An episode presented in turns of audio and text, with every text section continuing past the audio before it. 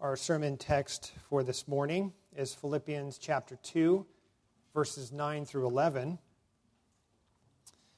Philippians chapter 2, verses 9 through 11. And we are going to pick up the reading at verse 5 this morning for the sake of context. Beginning at verse 5. Have this mind among yourself, which is yours in Christ Jesus who, though he was in the form of God, did not count equality with God a thing to be grasped, but emptied himself by taking the form of a servant, being born in the likeness of men. And being found in human form, he humbled himself by becoming obedient to the point of death, even death on a cross.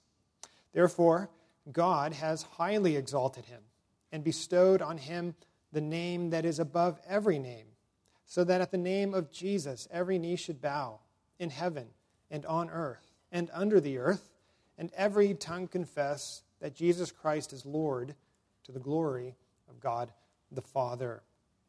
Well, we see in this text that as a church, we must be willing to humbly show loving service toward one another. We need to, as we see in the text, have the same mind, the same attitude toward one another that the Lord Jesus had toward us. He, we learn in the text, willingly humbled himself by veiling his divine glory in our flesh, in our human nature. He took on human form in order that he might come to the earth and accomplish our salvation.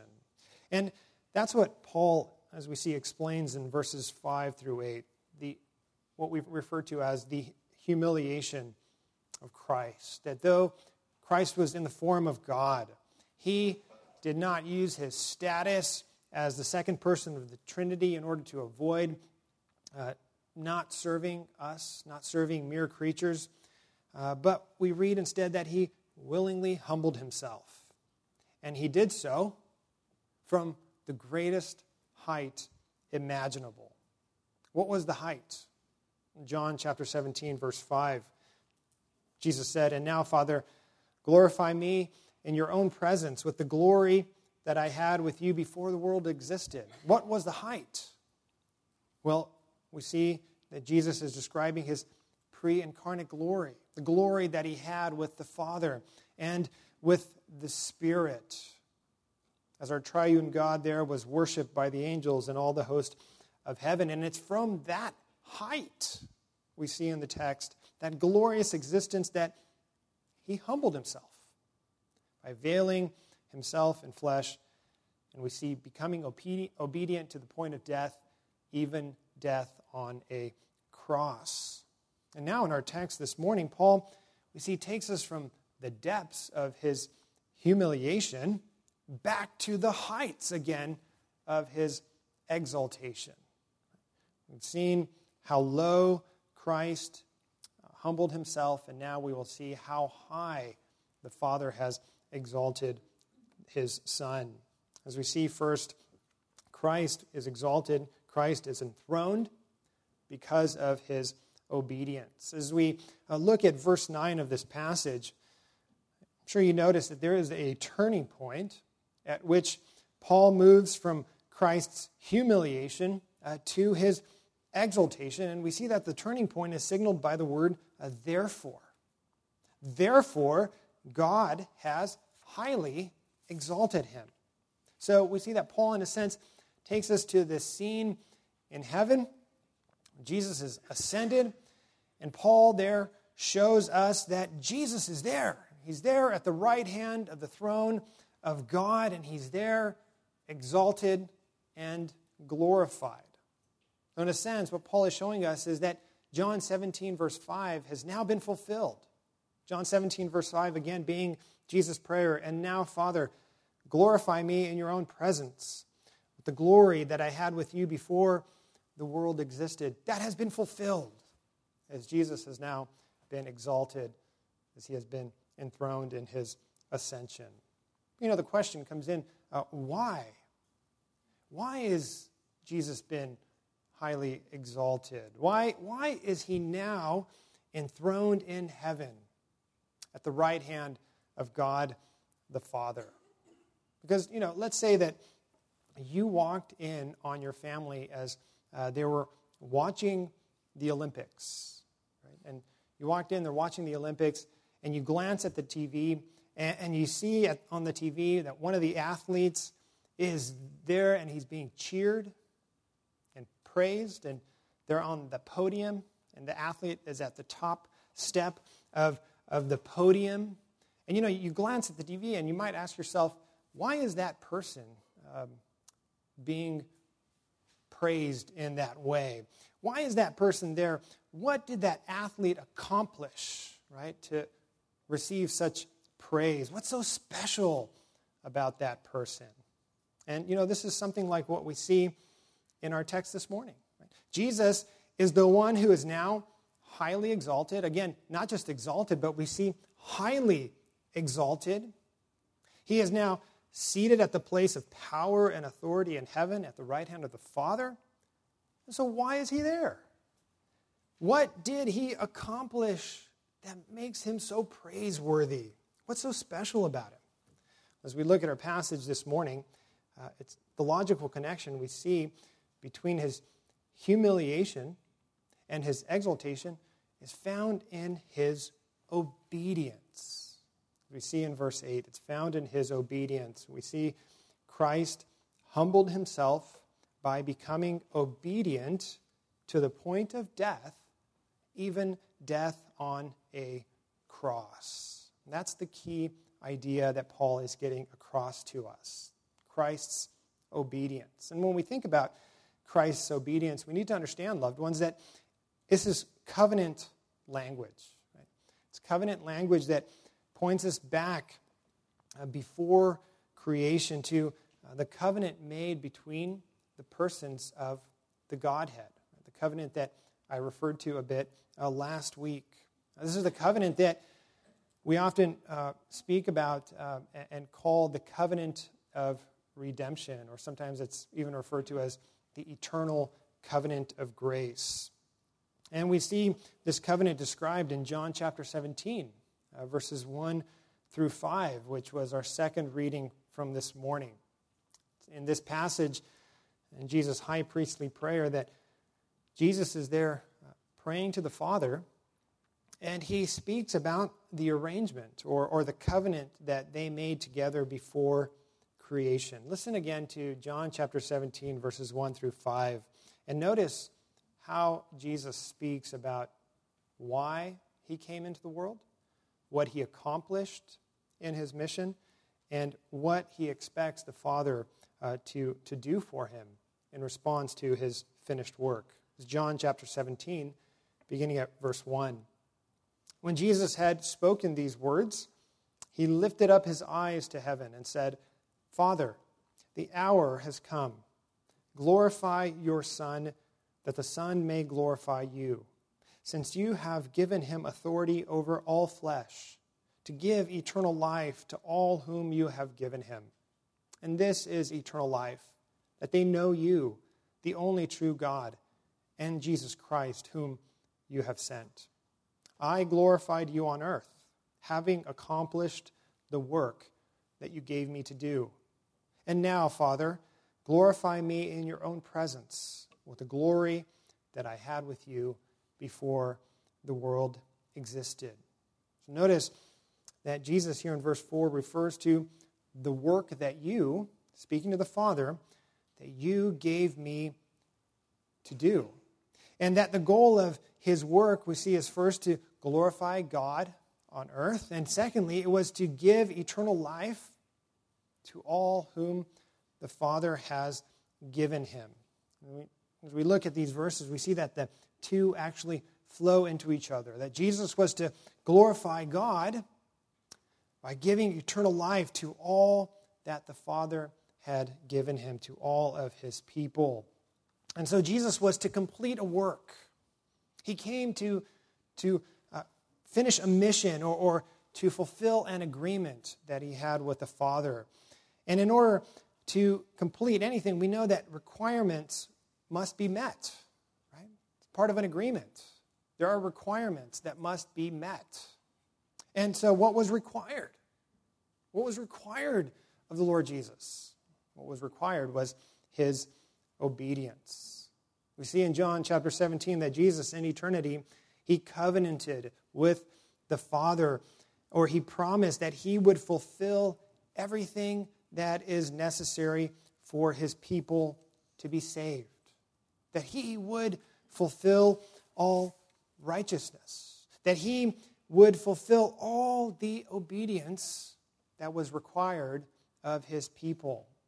That obedience that Adam failed to show to God, that obedience that even Israel failed to show to God, that you and I fail to show to God.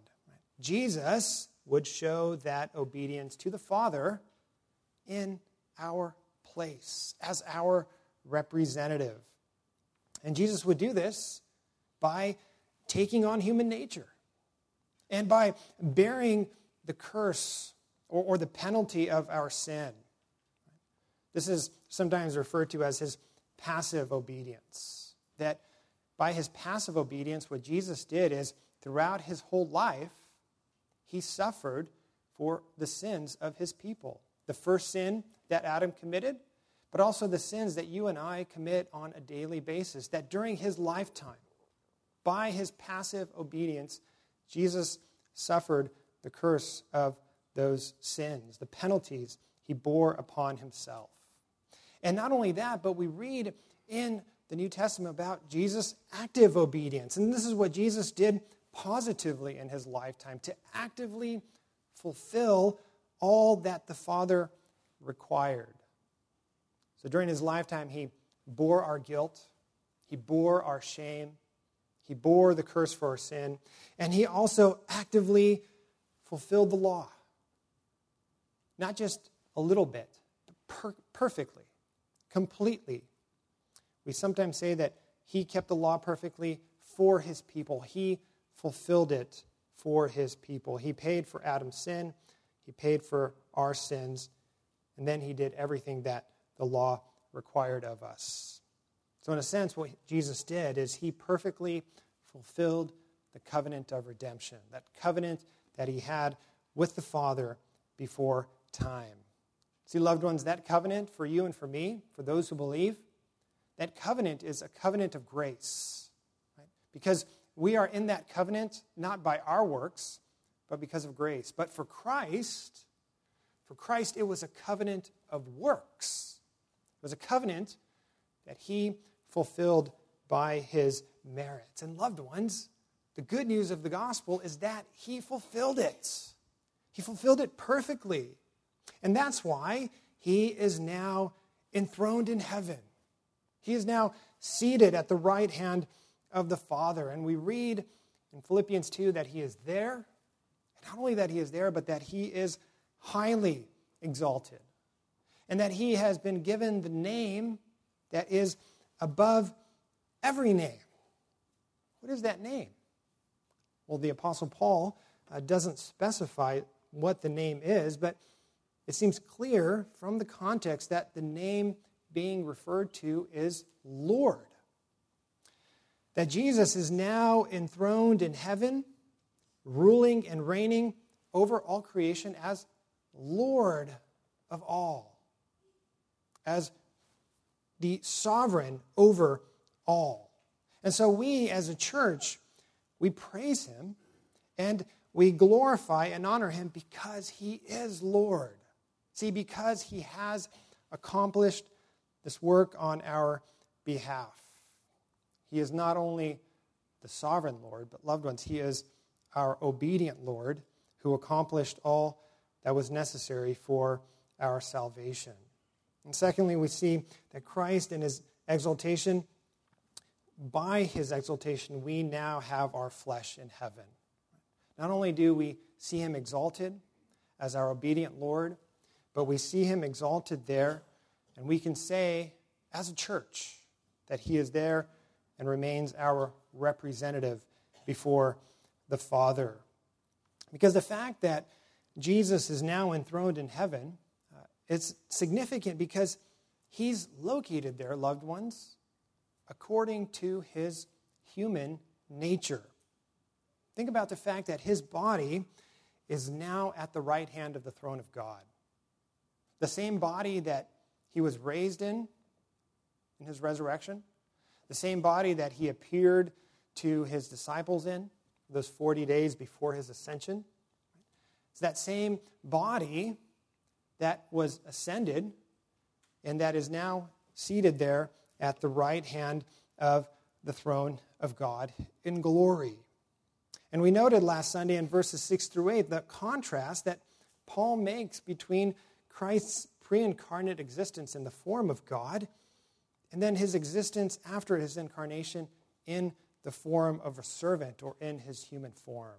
Now, listen to verses 6 through 8 of Philippians 2 again, just to uh, remind ourselves of, of what Paul was referring to. We read in verse 6 that who, though he was in the form of God, did not count equality with God a thing to be grasped, but emptied himself by taking the form of a servant, being born in the likeness of men. And being found in human form, he humbled himself by becoming obedient to the point of death, even death on a cross. See, what Paul is pointing out here is that Christ went from being in the form of God. What was that form again? Remember, it was the form that he took, that he had, in which he was equal in glory with the Father and the Spirit. It was the form that he had before he became incarnate, before he veiled himself in our flesh in order to accomplish our salvation. And what Paul is pointing at, loved ones, is that Christ is now the God man. Fully God, but he also remains fully man. This is important for us to consider this morning because, you know, as we, as we think about Christ's enthronement in heaven, his exaltation there at the right hand of the throne of God, we need to understand, loved ones, that he will never cease being human. He will never cease being human. He will always be there, next to the Father in his human form as our prophet, priest, and king. He will be there until he returns for his church. And Christ is there loved ones, at this very moment for our interest, for you and for me. And this is why the Heidelberg Catechism comforts us by saying that we have our flesh in heaven. I'm sure that some of you uh, recognized that phrase from the sermon outline. Right? We have our flesh in heaven. And, and what the Catechism is getting at here is that we have one in heaven, loved ones, who is like us, who knows our infirmities, who knows what it is like to be human and to have the struggles that we have, the shortfalls that we have, the difficulties that we have. He is like us in every way, yet without sin. And he is there now at the right hand of the throne of God, and he remains our representative before the Father.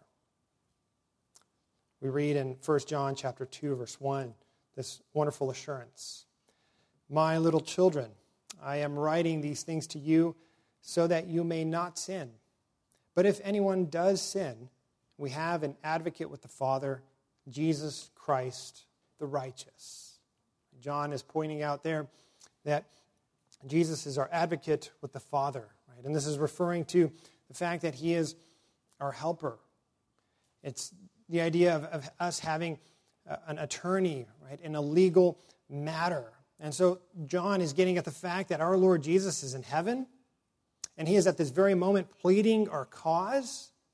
He's pleading our cause so that whenever Satan accuses us or seeks to lay a charge against us before the Father, it's Jesus Christ, God's own Son, the one who is like us in every way, yet without sin. Jesus Christ our flawless advocate is there, pleading our cause, interceding for us, ready to help us in our time of need. He is there, pleading his blood for our sake. Loved ones, Think about that. Christ is our prayer partner in heaven. He intercedes for us before the throne. He is there, and He is there not just as exalted Lord, but He's there as our brother, as our advocate, as the one who knows us even better than we know ourselves, as one who is like us. And so, in this way, loved ones, He continues to serve us. You know, we noted last Sunday Jesus' words from Mark chapter 10, verse 45. Jesus said when he was on earth during his ministry, He said, For even the Son of Man came not to be served, but to serve, and to give his life as a ransom for many. You know, we read this verse and we can sometimes get so focused on what he accomplished for us that we forget about his ongoing ministry to us, about our ongoing union and, and communion with him as he is there seated at the right hand of the Father. This is why Paul writes in Romans 8, and he, he says, you know, Christ has an ongoing ministry for his people toward his people. And Paul writes in Romans 8, Who shall bring any charge against God's elect? It is God who justifies. Who is to condemn? Christ Jesus is the one who died, more than that, who was raised, who is at the right hand of God, who indeed is interceding for us. That he has this ongoing ministry toward you and toward me, loved ones. He remains our brother, our prophet, our priest, and our king. And we see thirdly in Philippians chapter 2, as Paul describes the exaltation of Christ, Paul also points to the fact that you and I know how this story ends. The Bible clearly reveals how all of history will end, and it will end in the exaltation of Christ to the glory of God the Father. We read in Philippians chapter 2 verse 10, so that at the name of Jesus every knee should bow in heaven and on earth and under the earth, and every tongue confess that Jesus Christ is Lord to the glory of God the Father.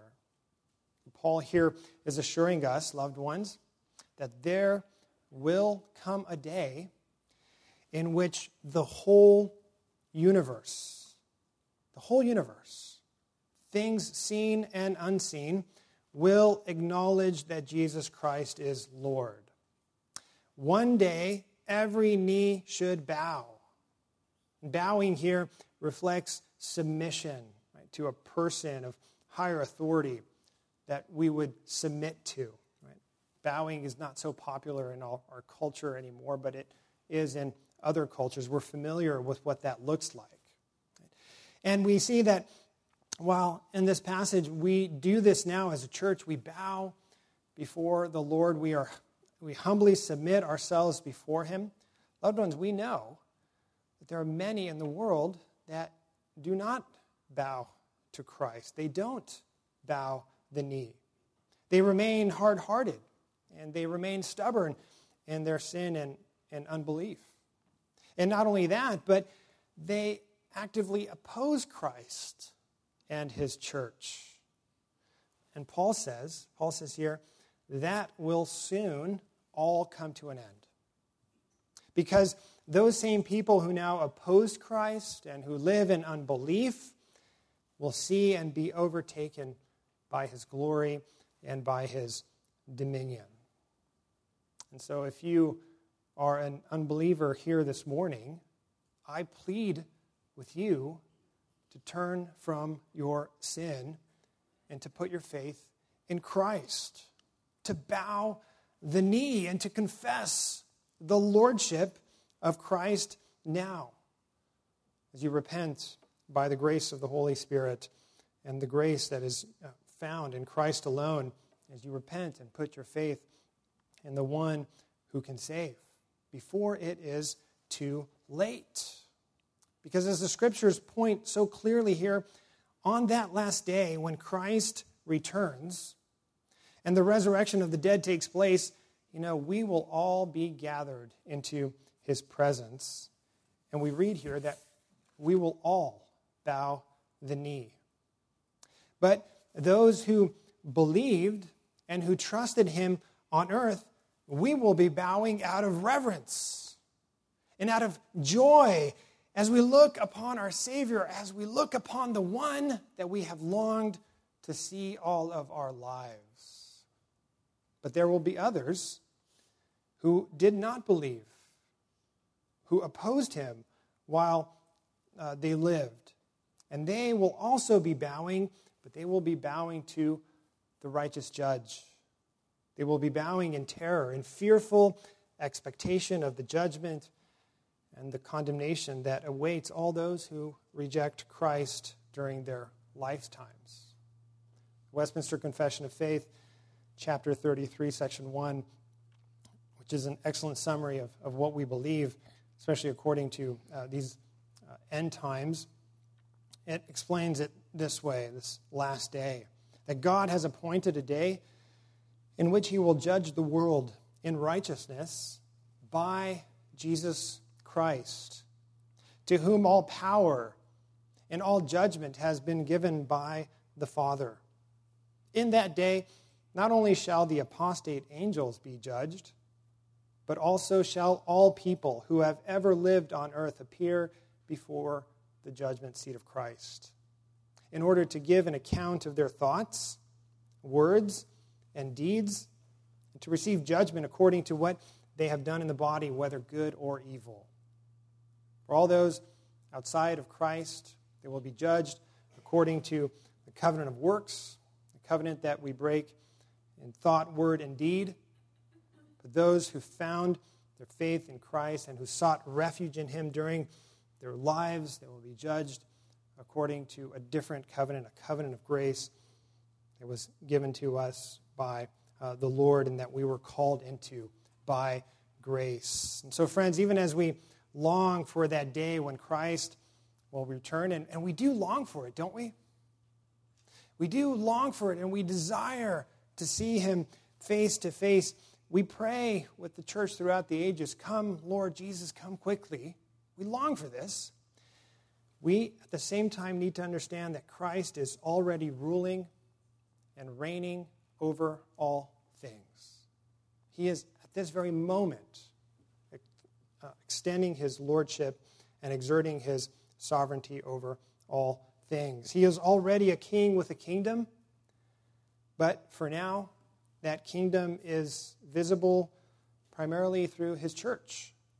As we uh, gather Sunday after Sunday to hear the word preached, we gather to celebrate the sacraments, to receive uh, the grace of God through the means that He has ordained, to be cared for by elders, to share in each other's gifts and graces. You know, these, these very ordinary means of God, these are God's ordinary ways of showing His extraordinary uh, supernatural power.